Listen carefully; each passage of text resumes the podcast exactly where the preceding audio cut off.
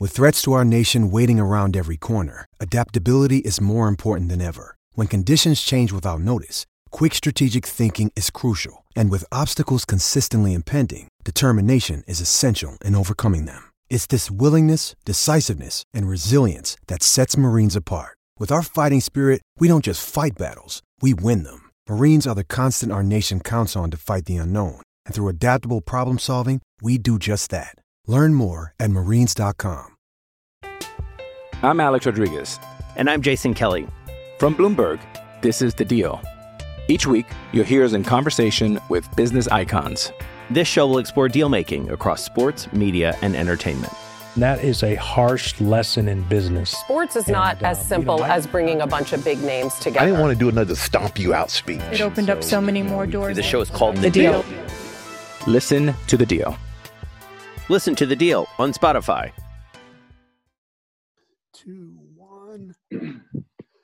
Welcome back, Hawkeye fans. This is Rob Howe, publisher of HawkeyeNation.com, uh, with another podcast. And today I'm thrilled, and I, and I don't say that term lightly, and it's not hyperbole, to be joined by former Hawkeye and NFL receiver Quinn Early. How you doing today, Quinn? I'm doing great, Rob. Thanks for having me on your show. Yeah, I appreciate it. It's been a long time, man. I don't know if I've talked to you since Chance was being recruited here. And and I hesitate to ask you how long ago that was because it's probably going to make both of us feel older. God, it's, it, it's got to be going on 10 years. I Wow. mean, he's, yeah, yeah. So um, he ended up going to the uh, University of Reno, Nevada, where actually Jay Norvell, former Hawkeye, Yeah. is the head coach there now. But he went and played for Coach Ault. Uh, he was there for a couple of seasons, and then you know he had some injuries, and then just decided to uh, to just go to school. But uh, yeah, I remember when he was getting recruited. Yeah, I remember going meeting out with you guys at the Marriott when you guys came out here on your recruiting visit. I came out Yeah. and interviewed him out there and talked to you. And man, ten years ago, I I wouldn't have predicted that. I was thinking in my head, I'm hoping this is around five years ago. I know it goes so fast, but it, it, it's yes, it's more like it's it's around nine years, but it's coming up on ten for sure. Time does fly. Yeah. So, you know, I really wanted to get you on, Quinn, not only because I haven't talked to you in a while and it's great to catch up, but also just kind of to, to bring you in uh, on this story that's really just, you know, at Iowa, it's part of what's going on in this country. It's not, I don't, it's not unique to Iowa. It's, it's what I think, you know, everybody's eyes have been open to um, during the last month, month plus, and and it's Right. really an important conversation. I think people sometimes try to run from it, but it's just that's not, I, to, at least from my mind, that's not what we need to do. We need to kind of keep talking and addressing this stuff. And I'm going to read your tweet from this was June 30th, which I guess was Tuesday.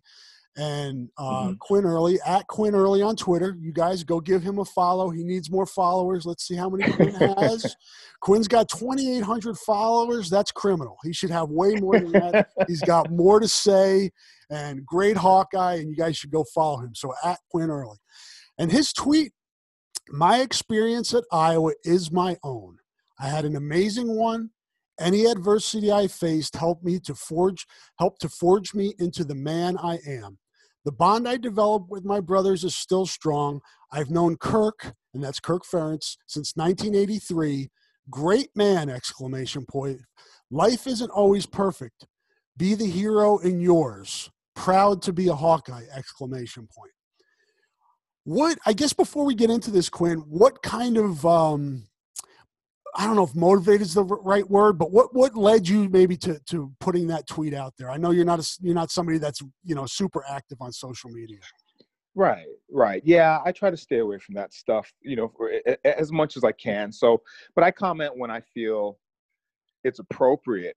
And, um, you know, I, I realize that there have been some players who have had some uh, bad experiences.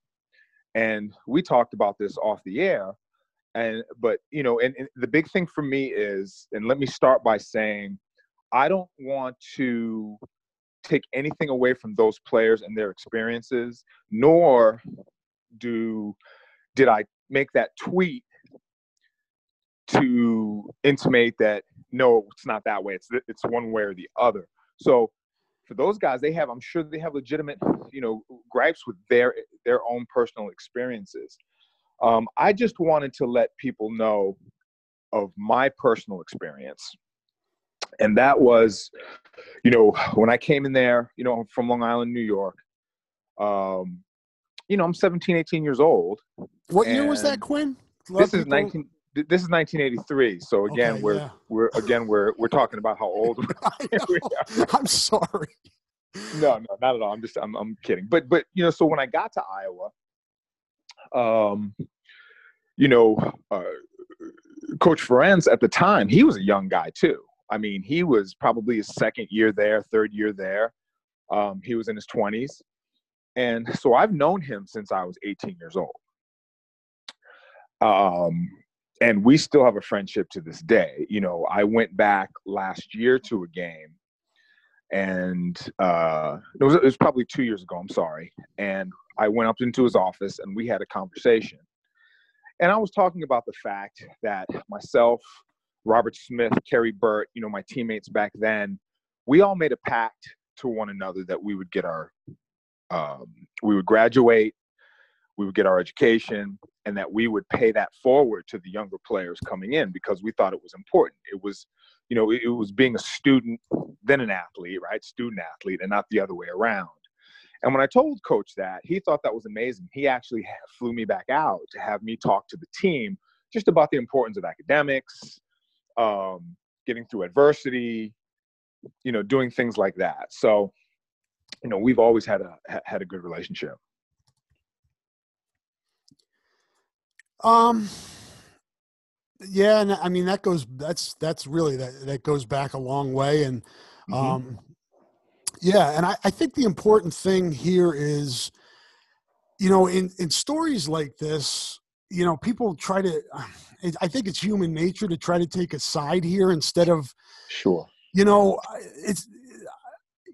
I haven't heard any players come out and really say Kirk Ferentz is a bad guy, or Right. you know, he, you know, but it doesn't mean that he can't mis- make mistakes, and he's come out Absolutely. publicly and admitted that. So, you know, and I think that's kind of what you're kind of driving at here, Quinn. Is no people shouldn't just look at these stories that are come out in players and their experiences that were different than yours and say, "Hey, Mm-hmm. This can't be true because Kirk Ferentz is a great guy." We all make mistakes. No, absolutely, and that's a really good point. Even he, you know, I watched uh, his initial press conference, and I could see it in him. It was, it was, he was totally genuine about the fact that maybe he didn't listen well enough, or maybe he didn't take some of these grievances seriously enough. Um, and he was apologetic, and he said that he wants to be better, and he and and he wants to make the program different. So the things that are happening now those are definitely topics that need to be addressed and, and listen have i had some things happen to me with regards to you know race and stuff like that? Absolutely. I you know i always say that you know sometimes being black it's almost like everything is great you're moving along and then racism will hit you in the face like a pie out of nowhere every now and then. And i've had that happen. But for me, I've always used, and this just doesn't have to do with race, this has to do with any adversity, any obstacles, anything that I've ever had to face. Um, I always use it, you might have heard me use this analogy before, but I always use it as fuel to propel my rocket.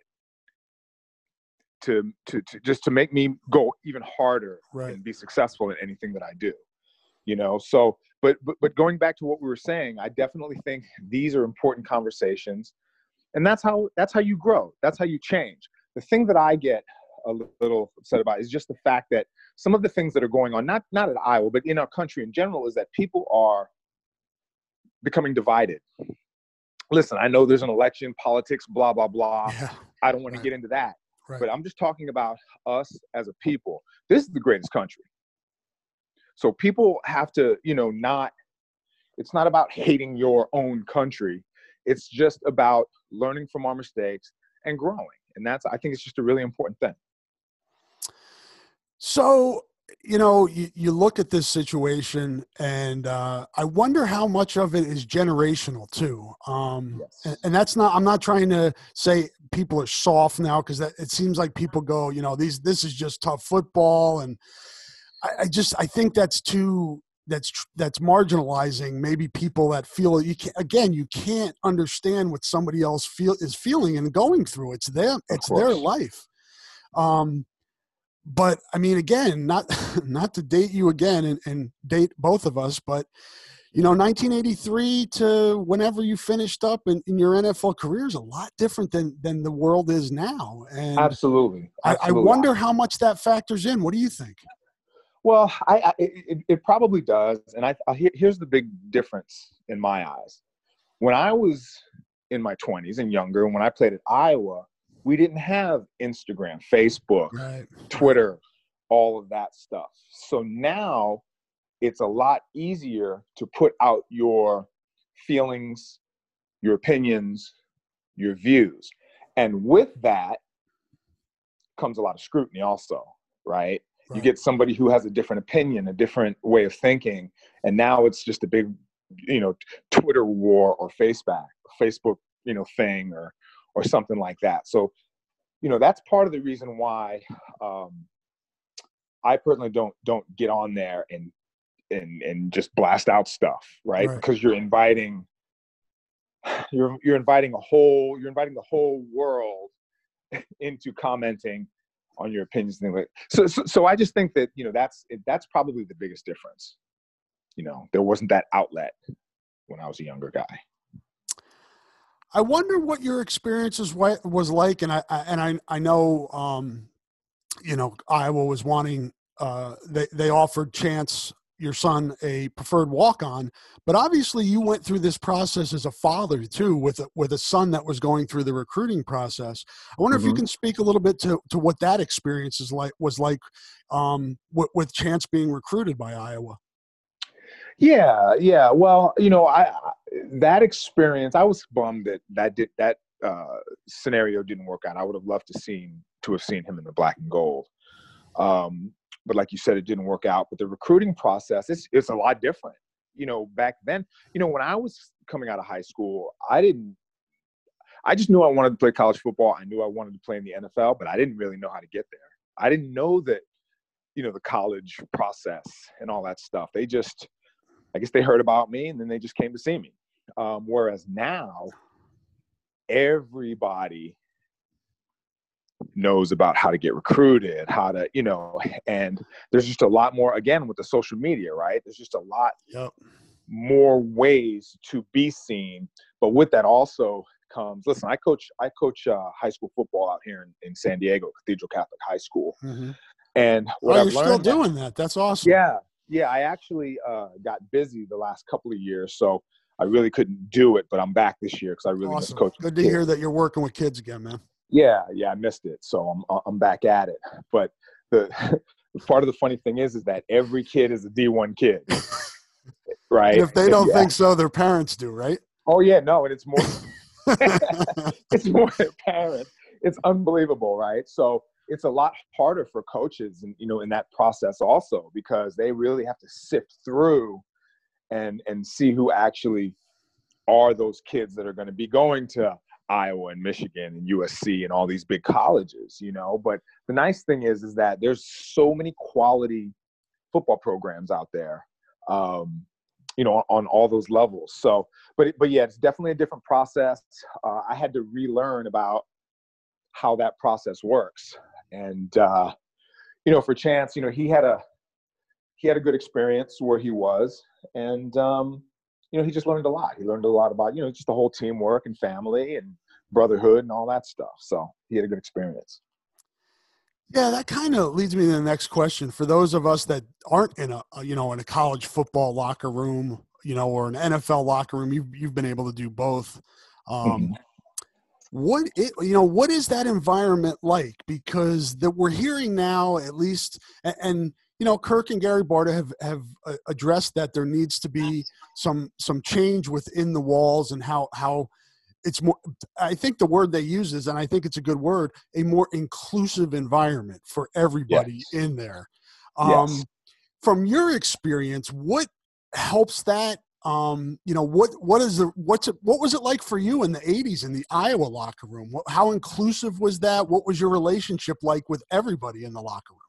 Well, see, here's the thing for me. See, I was fortunate enough to grow up in a town where um, all of my high school friends, you know, we were black, white, Hispanic, uh, eh, you know, um, Asian. Uh, I think we even had a Native American kid in there, you know, and we were brothers, man. Nobody saw any color. Um, I will say when I first got to Iowa, that you know, in a lot of cases, um, the team was separated. You know, it's like the black kids sat over here, the white kids sat over here, and it wasn't a, it wasn't even necessary. It wasn't a race thing, but it was a what you're used to thing, Mm. right? And uh, but for me, I was just I didn't see any of that. Um, so, but but I will say that you know Coach Fry did a really good job of bringing our team together, right? Because if a team is separated, it's hard for them to be successful, right? You have to be, it has to be family, it has to be brotherhood. Um, so I think we were really successful in that regard. And I think that Kurt or Coach Ferentz has done a really good job with that as well. I listen, again, I'm I wasn't there during these years. I can really just only speak of my relationship with him.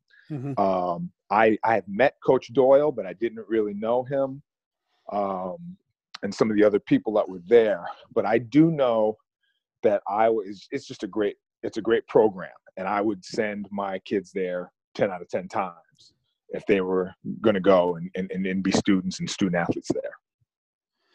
Quinn, you talked about Coach Fry. Um, I don't know if promoting is the right word, but but um, maybe promoting is the right word to have everybody try to have relationships with each other, regardless of background, you know, where they Sure. came from, race, things like that.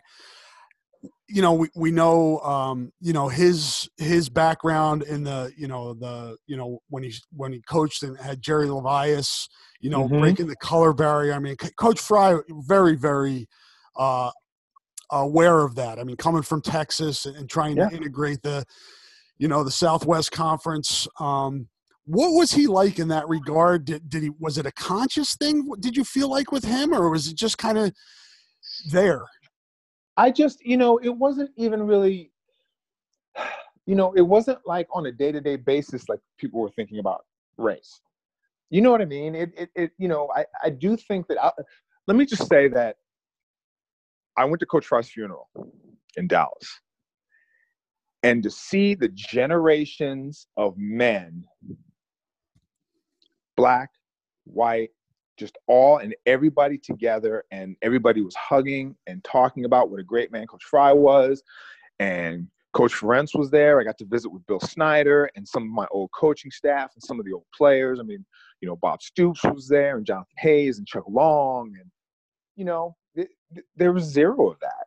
And um, it was just a great thing to behold, you know. And I think that one of the things that Coach Fry did was he passed down to these coaches who have all had phenomenal coaching careers in their own right you know the diversity the you know um how to be with the players and all that stuff. Now listen are there bad apples in every single group of every walk of life? Absolutely. Um but i think overall you know it's overwhelmingly i got nothing but a positive feeling from my experience with coach fry and even to this day still when i go back and visit with the team and again not taking away from anybody who had negative experiences Right. because i wasn't there i can't i can't speak on it And you obviously, I mean, I don't think you can say uh, as a black man you've gone through life and however old you are without seeing any racism in your life. No, absolutely, and that's what you know. Earlier in our conversation, I, I had mentioned that. Um, you know, and I could, I, you know, I we probably don't have time, but I could, I, I can, I could give you examples of that. You know, and even when I was at Iowa, but I Mhm. didn't let that dominate. Again, I'm just talking about myself. Right. I didn't let that dominate my experience or um, where I was Hold going back? to hold me back. Exactly, exactly. Um, in in in you know, in conjunction with that, you know, I've heard, um, you know, and I I have friends that you know of color who have you know had had children and, and you, this is part of the conversation i think we've had in the last month or so Mhm. about having to you know teach their kids that this is out there in the world and, and you have Yes. to be conscious of that did you as a parent did you do that I did absolutely. So my conversation, let's let's take um, driving for example. Um, when I was teaching my children how to drive, I think I had probably a different conversation with my kids than a lot of people who are not black. Um, and when I say that, you know, again, not to say that, you know, all police are bad. Listen, when you're out there, that's a hard job that those guys have, right? So they are weary of everyone. But I do think that there are times when, if you're black in this country, you might get profiled a little bit.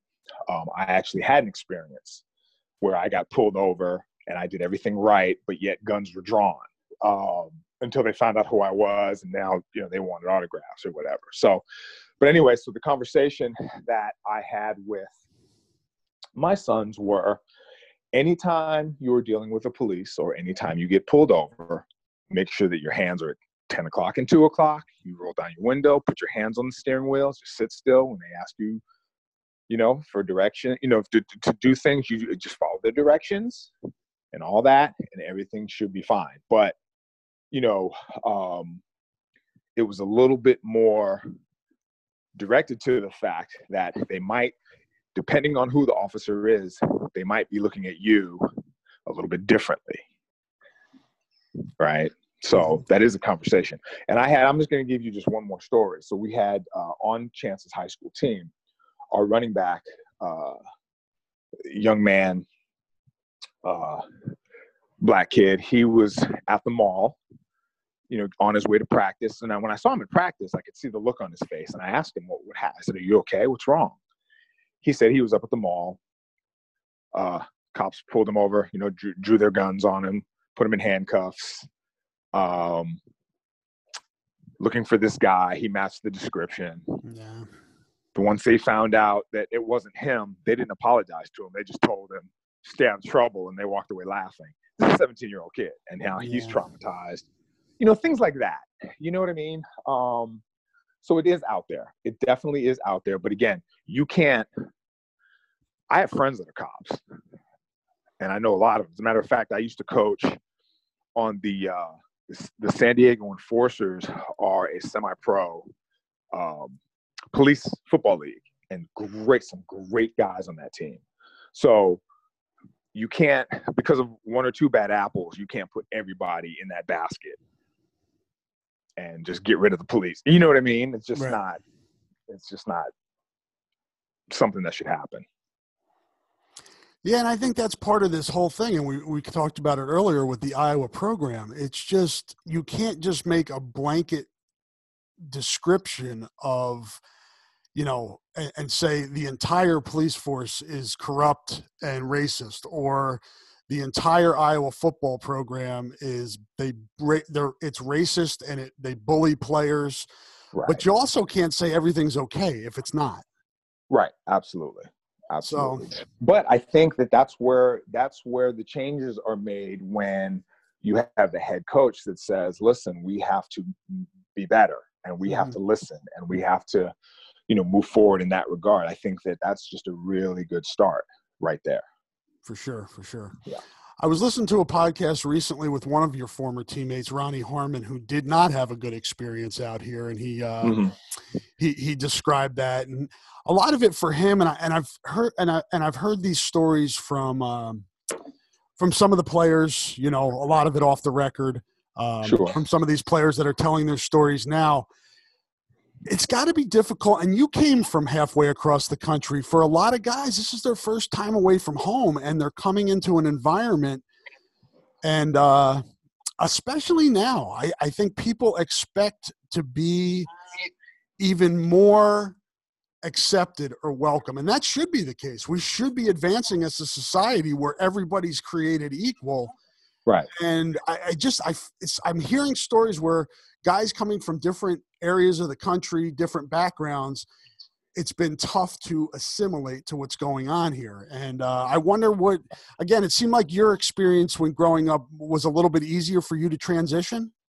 Yeah, I think some of that has to just do with culture. And when I say culture, I mean, it could be black and white, it could be, but for me, it was coming from New York, right? Where it's, it's, New York has, is more of a um, keep to yourself, every man for himself type of thing, you know, and it's more, you know your head's on a swivel and then when you come to iowa right um, aren't as many people um, it's a lot you know um, let's just say people are you know in, in iowa people are friendlier i remember when getting there and people saying good morning to me and i was like god that person doesn't even know you know it's just it's, so so more of a cultural thing from that regard um, than a race thing. That that that was again my experience. Um, but I adjusted, right? If you go anywhere, it's it's. I have a friend that you know, from San Diego, and then their son went to Kentucky,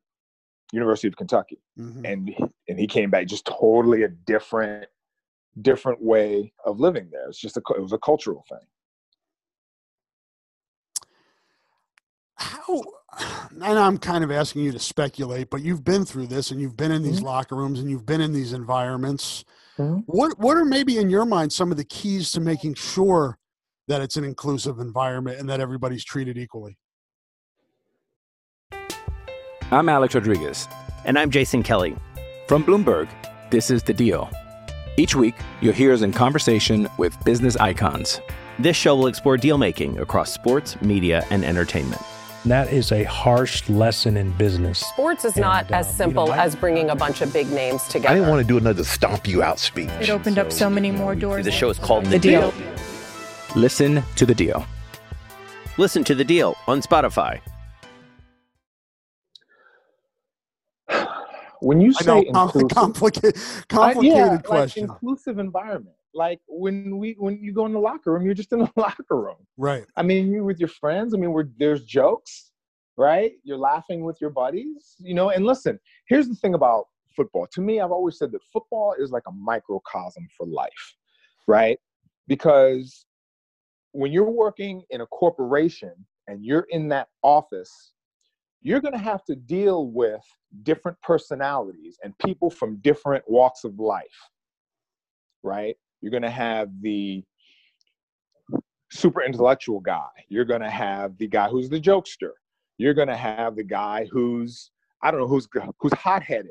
You're going to have the guy who's you know um, extra religious, you know, and on and on, right? You're going to have all of these different personalities. But how do you get all of these personalities together and make them work as a unit, right? So that's what I've and I've always said that football is like the number one sport that that's the case because when you get out on there in that football field, even though you guys come from different backgrounds, you come from different, you know, socioeconomic, whatever. If one guy makes a mistake, that play is not going to work. Right. So you guys have to work as a unit, and that's the beauty of being in a locker room and part of a team. So when I think of inclusion, I think that's the ultimate way for everybody to be included. Now, is that always perfect like anything else? No, and I'm sure it hasn't been, but I've been in a lot of locker rooms. And to me, in my experience, it's always been inclusive. And to me, when there has been something racial or racist, people get called out on it. I've called some people out on it, and then people, you know, kind of, oh, you know what I mean? Then they mm. they back it up. They back away from that, you know. So does it happen? Yeah. But for me, I mean, that's why I wish everybody could have an opportunity to play football. You know, just because yeah. they, that's where you learn that. Um, I wonder if how much different the dynamic is from your experiences between a college football locker room and an NFL locker room because we don't seem to hear about this as much. I think maybe there was that Richie Incognito story, but for the most part, we don't yeah. hear about this as much in the NFL. But in the last month, we've we've seen it's not just Iowa. I mean, we're seeing players at different universities, Texas. Um, trying to think of some other ones. Uh, the Mississippi players coming out and getting the, mm-hmm. Confederate flag changed. Uh, you know, the state flag there. Um, mm-hmm. And and it's neat to see the empowerment for these guys. I think I think it's important, but I wonder how much different it is for college athletes compared to professional athletes and the different dynamics in those locker rooms. What I would say is, you know, the, the, the biggest thing is when you're in college, right, you're basically transitioning from boyhood into manhood, right? You come in at 17, 18 years old and you leave at 22. And in those years, right, you, you, you've developed and you've made friendships and you, again, the whole team and things like that, right? It's, it's all about team and family and that kind of thing. Mm-hmm the way the NFL difference is different is NFL is pretty much every man for himself, right? Like you get in there, you work hard, you're trying to keep you get that job, you're trying to keep that job. And even guys at your own position, even though you know you become friends with those people and you know you you develop relationships, you know, the the guy that's playing behind you isn't necessarily that upset when you leave or you get injured or you know because now it's their opportunity to play. So it's pretty much it's a business. It's more of a business so, um, you know, in college, I think it's, you know, when it's big groups, you know, you have your team, you know, your teammates, you guys go out and you guys party together, you guys are all hanging together, you guys study together, you guys do all that. Whereas in the NFL, you know, you basically go to work and you go home with your family, or you know, the, some of the younger guys they might still go hang out and stuff like that, but it's more of a, it's more of a profession, it's more of a business. So that's that I would say is the biggest difference. Yeah, and the age dynamic, obviously. This is like right. we talked about earlier. You're taking a, a kid straight out of high school and dropping him, you know, somewhere else in the country a lot of times. And it's their first, you know, experience away from home. And uh, there's obviously the academic part of the equation that's important. That's a little bit different. I guess in the NFL, it's probably football all the time. And college, you're a little bit socially, academically, athletically, you're, you're maybe. Um, your experiences in, in different areas, more different areas. Right. Absolutely. 100% agreed. So what, um, you talked about it earlier. Um, and, and I think, you know, one of the, I don't want to say disturbing, but one of the unfortunate, I think, um, byproducts of what's happened here is I'm seeing some sniping between like certain players um, that had different experiences here um, mm-hmm. You know, and I think it's natural, again, as we talked about. There are probably a lot of people that came through the program and really had a great experience with Coach Doyle, Coach Ferentz, and everybody. And I got to imagine it's hard for them to watch and see that their teammates didn't. And, and for some people, probably question whether or not that's the case. Uh, it just for me, and I, I don't know if I'm asking a question here, but I hear about, you know, you still being close and I, I talked with Danan Hughes about this about how he still you know goes up to Wisconsin in a summer summer you know and, and is in a cabin and, and meets with the guys he played with at Iowa you know still to this day and they they they go on trips together and I'm sure you have relationships like that with the guys you played with absolutely that, has got to make this even harder it is hard it is hard um you know uh like you said, listen, I've got friends. When I go back to Iowa, I go Jimmy Morrow, who was my teammate. I go stay with him and his family. His wife cooks a bunch of food. I hang out with, you know, uh, Kerry Burt and and Dwight Sistrunk, and you know, had dinner with Chuck when I was there, Chuck Long. Yeah. And Mark Vlasic called me yesterday, and we talked for a while. Pickle, you know. Yeah. And so, so the brotherhood and the bonds that I've made when I was in Iowa are still there, and they're still strong you know but that's that doesn't mean that there aren't issues somewhere in there that need to just be discussed and and and just be made made aware you know um, what i've always said to people is you know it's it's sometimes it, it, it's it's hard to it's hard to understand what it's like being black if you're not black you know what i mean like yeah. i said like, like like like like for example i'm gonna give you i'm gonna give you a story okay i had a buddy of mine who also played in the NFL for years. Great guy, right? White guy. And uh, he was having a discussion with my wife about you know, he was saying that there's no racism. It's not, you know, that just, and she was like, you, ain't, you, she said, you, you have no, you can't say that. And so they had a little debate. I wasn't there. She told me about it. So fast forward a few weeks, um, me and my wife, him and his wife, uh, in the car. We're driving up to Temecula, which is around in San Diego. They have some wineries out there. We were going to a jazz concert. Uh, as we're driving up the freeway, there's a um, border patrol, and you know what the border patrol does is they they you know they would stop people and check for um, illegal uh, aliens coming, you know, that maybe trying to sneak across the border, whatever. Uh, so at you know they're standing out in the middle of the road, they're waving people past, waving people past. So when it gets to me, the guy stops the car and he comes to my car and I rolled down and I was like, and already I'm like, here we go. Mm-hmm. I roll down my window. He asks me, where you headed today? We're going to the winery for a jazz concert. Looks in the car. Whose car is he asked me whose car that was. I'm in a Mercedes. Mm. Whose car is this?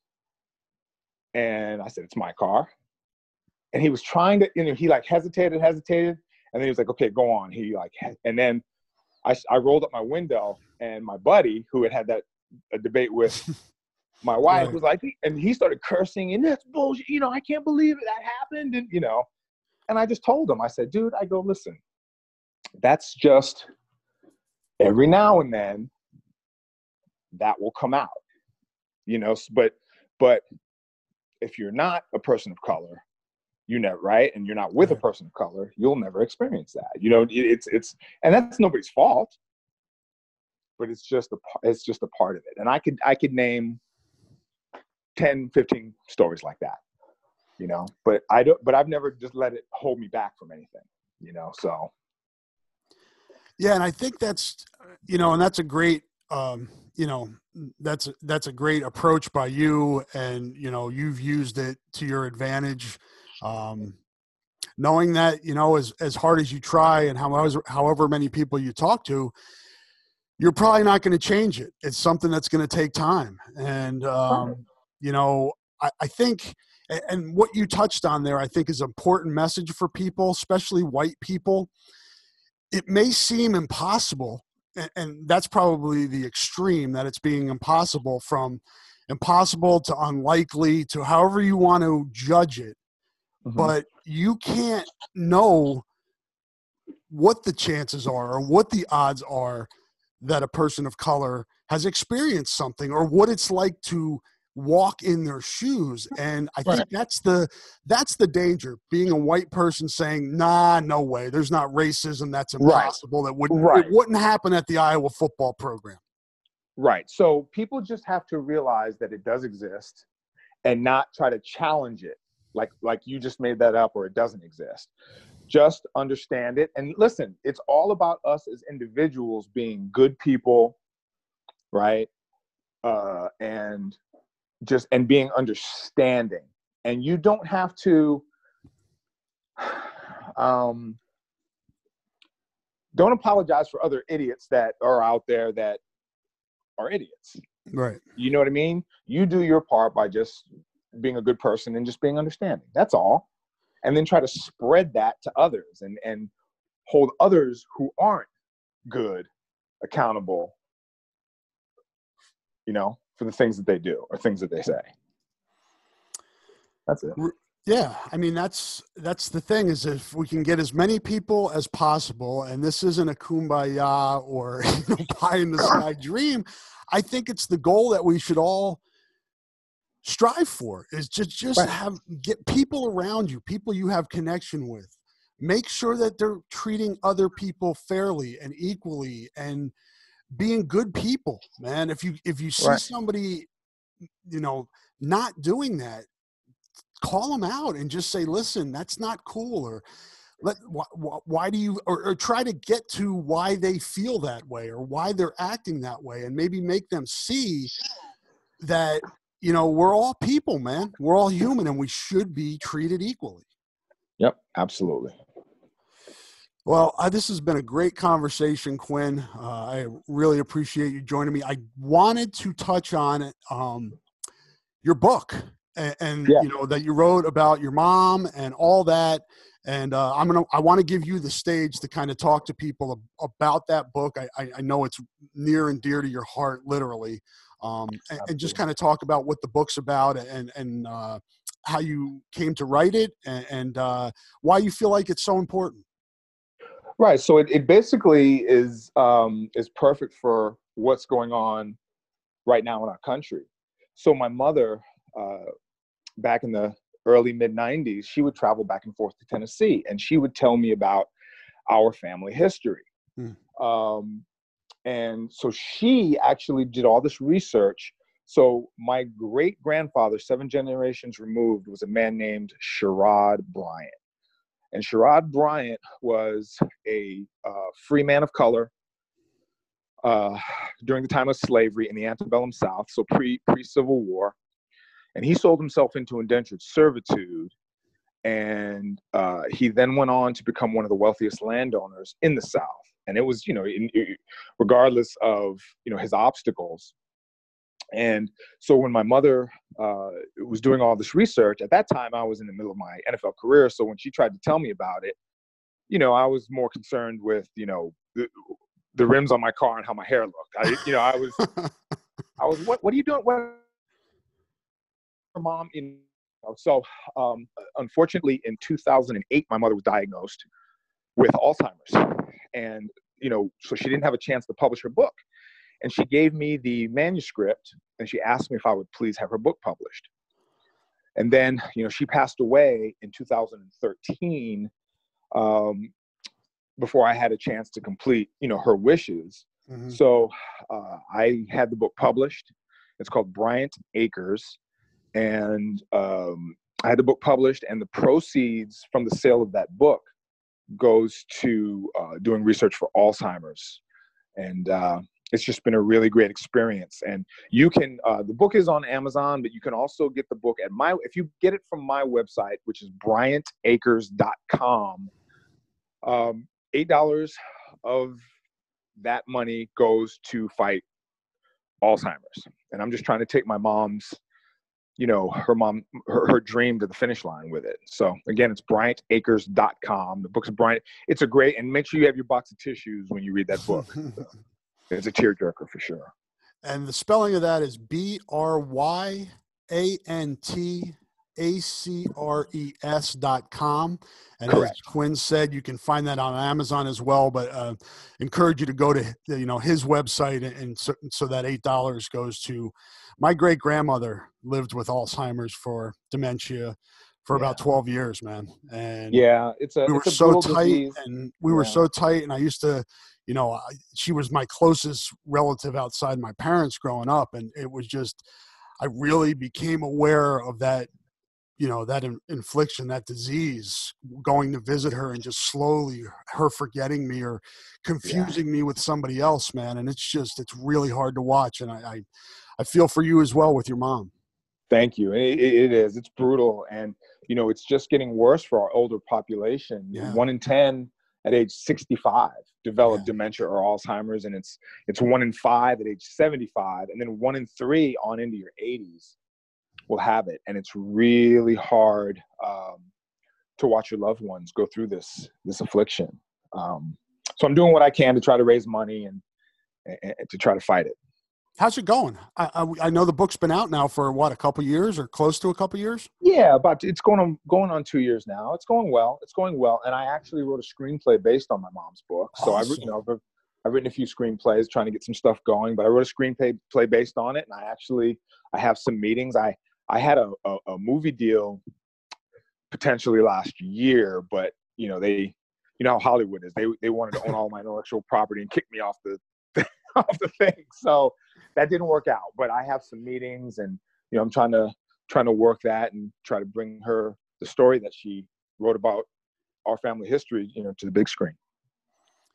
Yeah, I see. I, mean, I, have I I was looking you up for uh, some background on this before we started talking on on Google, and I saw a picture of you with Will Smith. Man, get him to back this thing. yeah, Will's, Will's a great guy. Will's a great guy. I've, I've had the opportunity to double him uh, on a few movies. Um, I actually, I don't know if you saw when he bungee jumped out of the helicopter into the Grand Canyon for his 50th birthday. But, I did not uh, see that. I'll have to check yeah. So I was uh, I, I was the test dummy for that. So I got to uh, I got to bungee jump backwards out of a helicopter into the Grand Canyon. Scariest thing I've ever done in my life. But it was also the most amazing thing I've ever done. So I got to double him on. I just actually finished doubling him on. Uh, they're doing a movie about uh, Venus and Serena Williams' father, uh, Richard. Right. And uh, there was some stuff in that, so I got to double him on there, and, and a couple of other shows I've done with him. So it's uh, it's been a been a fun experience doing stunts. How you holding up, man? Like we talked about earlier in this podcast, we ain't getting any younger, man. Our bodies start hey, to break down. You holding up all right with these stunts? Hey, listen, it's not a uh, it, it, it's not a long term plan for me to keep doing stunts. Let's just put it that way. So what I'm doing is I'm I'm uh, I'm actually doing some writing and producing. Uh, we did a short film. We were about halfway through with that in March when we had to shut down production because of COVID 19 yeah. So we're going to come back and finish that. So this film is actually called Just Bake Cookies, and really it has two story components in it. The first part is um, the the grandfather is raising his grandson, uh, who has um, anger issues. He gets into fights. You know, he's upset. You know, his his mother passed away from cancer years before, so his grandfather takes him down to the local martial arts school for some reinforcements. The kid becomes a world champion MMA martial artist. At the end, he's doing an interview. He pays homage to his pops, his grandfather, and then he uh, goes and his grandfather develops Alzheimer's. Now, when the kid gets in trouble earlier in the film, his you know grandfather always bring, makes some cookies, and he says, "Pops, how come whenever I get in trouble, you bake me cookies? Because cookies make you realize that no matter how bad things are, that you're still loved." So at the end of the film, he goes to visit his grandfather who now has Alzheimer's, and he pulls out cookies, and him and his grandfather eat cookies together. So that's that story. So it has a component, you know, just about my mom. You know, the grandfather kind of represents my mom. Mm. But what's what's really great about it is my oldest son, who, you know, let's be honest, he was a hard kid. Like he got he got into some trouble. You know, some kids do, right? I yes. mean, he was doing all the things that you know drive parents crazy. But I used to when he'd get in trouble, I used to always bake him cookies and I told him I believed in him. And now he is just he's just a great human being. He's actually the director of this film. So that's awesome. And then we're gonna man. yeah, and then we're gonna use that as a vehicle just to raise money for Alzheimer's and enter it into some film festivals and things like that. So to answer your question, I uh, I'm trying I'm doing some writing, I'm doing some producing, um, because you know to, to, be perfectly honest, getting getting thrown through a plate glass window isn't quite feeling uh, as as comfortable as it as it once did you know so you're transitioning more to using your brain instead of your body exactly exactly and that's good i know i've done you know when my grand my great grandmother was going through it i did you know research and and you know the research and and and um you know money being raised is great for alzheimer's but you know and there's we learn things all the time but you know using your brain reading doing things like that are all things that can help I, have learned through yep. research on, on, on, the disease and, and yep. it may not prevent it but it, it, certainly people should read and and consume and, that stuff as much as they can because it, it is helpful absolutely and then the other thing is nutrition right yeah. nutrition and diet um, a lot of so so you know in our food pyramid right people always talk about low fat right, right? but that's actually our brain needs fat. Mm. So there's lots of things you can do there, right? Like I take an MCT oil, you can take turmeric, you can take, you know what I mean? Yeah. The omega 369 oils, things like that. So you have to keep your brain lubricated, you know, so be careful of that whole low fat, don't eat any fat, you know? Um, it's not the fat that affects us, it's the sugar that we eat. Right. You know, you know that's, that's, that's, that's the, the enemy is the sugar. So, you know, protein, fat, low carbs, low sugar. That's the that's the key right there. So, um, but yeah, there's a lot of research out there, and uh, you, know, you can also check out my my foundation website is it's the Ann Early Intervention Foundation dot org. Okay. If people want to go go look at that. Yeah, I will. Uh, I'll, I'll I'll link that in this uh, in with this when I post this podcast. I will make sure to link that in there, and also the book link, so people can find that as well. And Okay. uh, Thank you. great causes and uh it's every time i've you know I, I i see you kind of passing by through social media feeds or you know if i'm looking through news things man you always have stuff going on and it's awesome to see how involved you get with things and um it's been awesome to talk to you and catch up and get your perspective on this whole thing because uh there is you know we laugh about it earlier and we are all getting older i turned 53 last month and uh, you know the one thing I've learned over time is nothing. There's nothing like experience, man. And Yep, you know, absolutely. as you get older and you're more experienced, you're more wise, and uh, it's good to. Uh, it's good for younger folks, and I tell my son this all the time, who's 15. You know, you may think you know it all, man, but l- pay attention to the older folks, people that are getting older, because they've lived it. Absolutely, absolutely. And I think the key too is is just making sure, man, that people real you know, young people have to realize that this our country, the United States, this is the best country on the planet. Right? So you don't hate your country. I think, you know, there's more of us that are together than are not together. Um, so just keep that in mind, man. It's all about love, loving each other, loving your neighbor, loving your brothers, your sisters, and all that. And uh, you know, you want to just get rid of the hate part. It just should be love. Well said, man, and a, and a great uh, note to end on. Again, Quinn, I really appreciate you joining me for this and, and sharing your perspective and, and giving Hawkeye fans a little look, you know, behind the curtain for from your experiences. And I think that's important. Again, as we're, you know, all this stuff kind of connects. It's important. Discussion is important. Listening is important. It's all stuff that we should continue to try to. Um, you know consume and do It's- don't just as you said not like somebody because of the way they look or what you think about them just try to try to engage man try to get you know try to get to know people you know we're Yep. I, as you said i believe it i mean i think there's more a heck of a lot more good people than there are bad Absolutely. all right my friend thanks again for joining me i really appreciate it You got it. Thanks, Rob. Really appreciate you.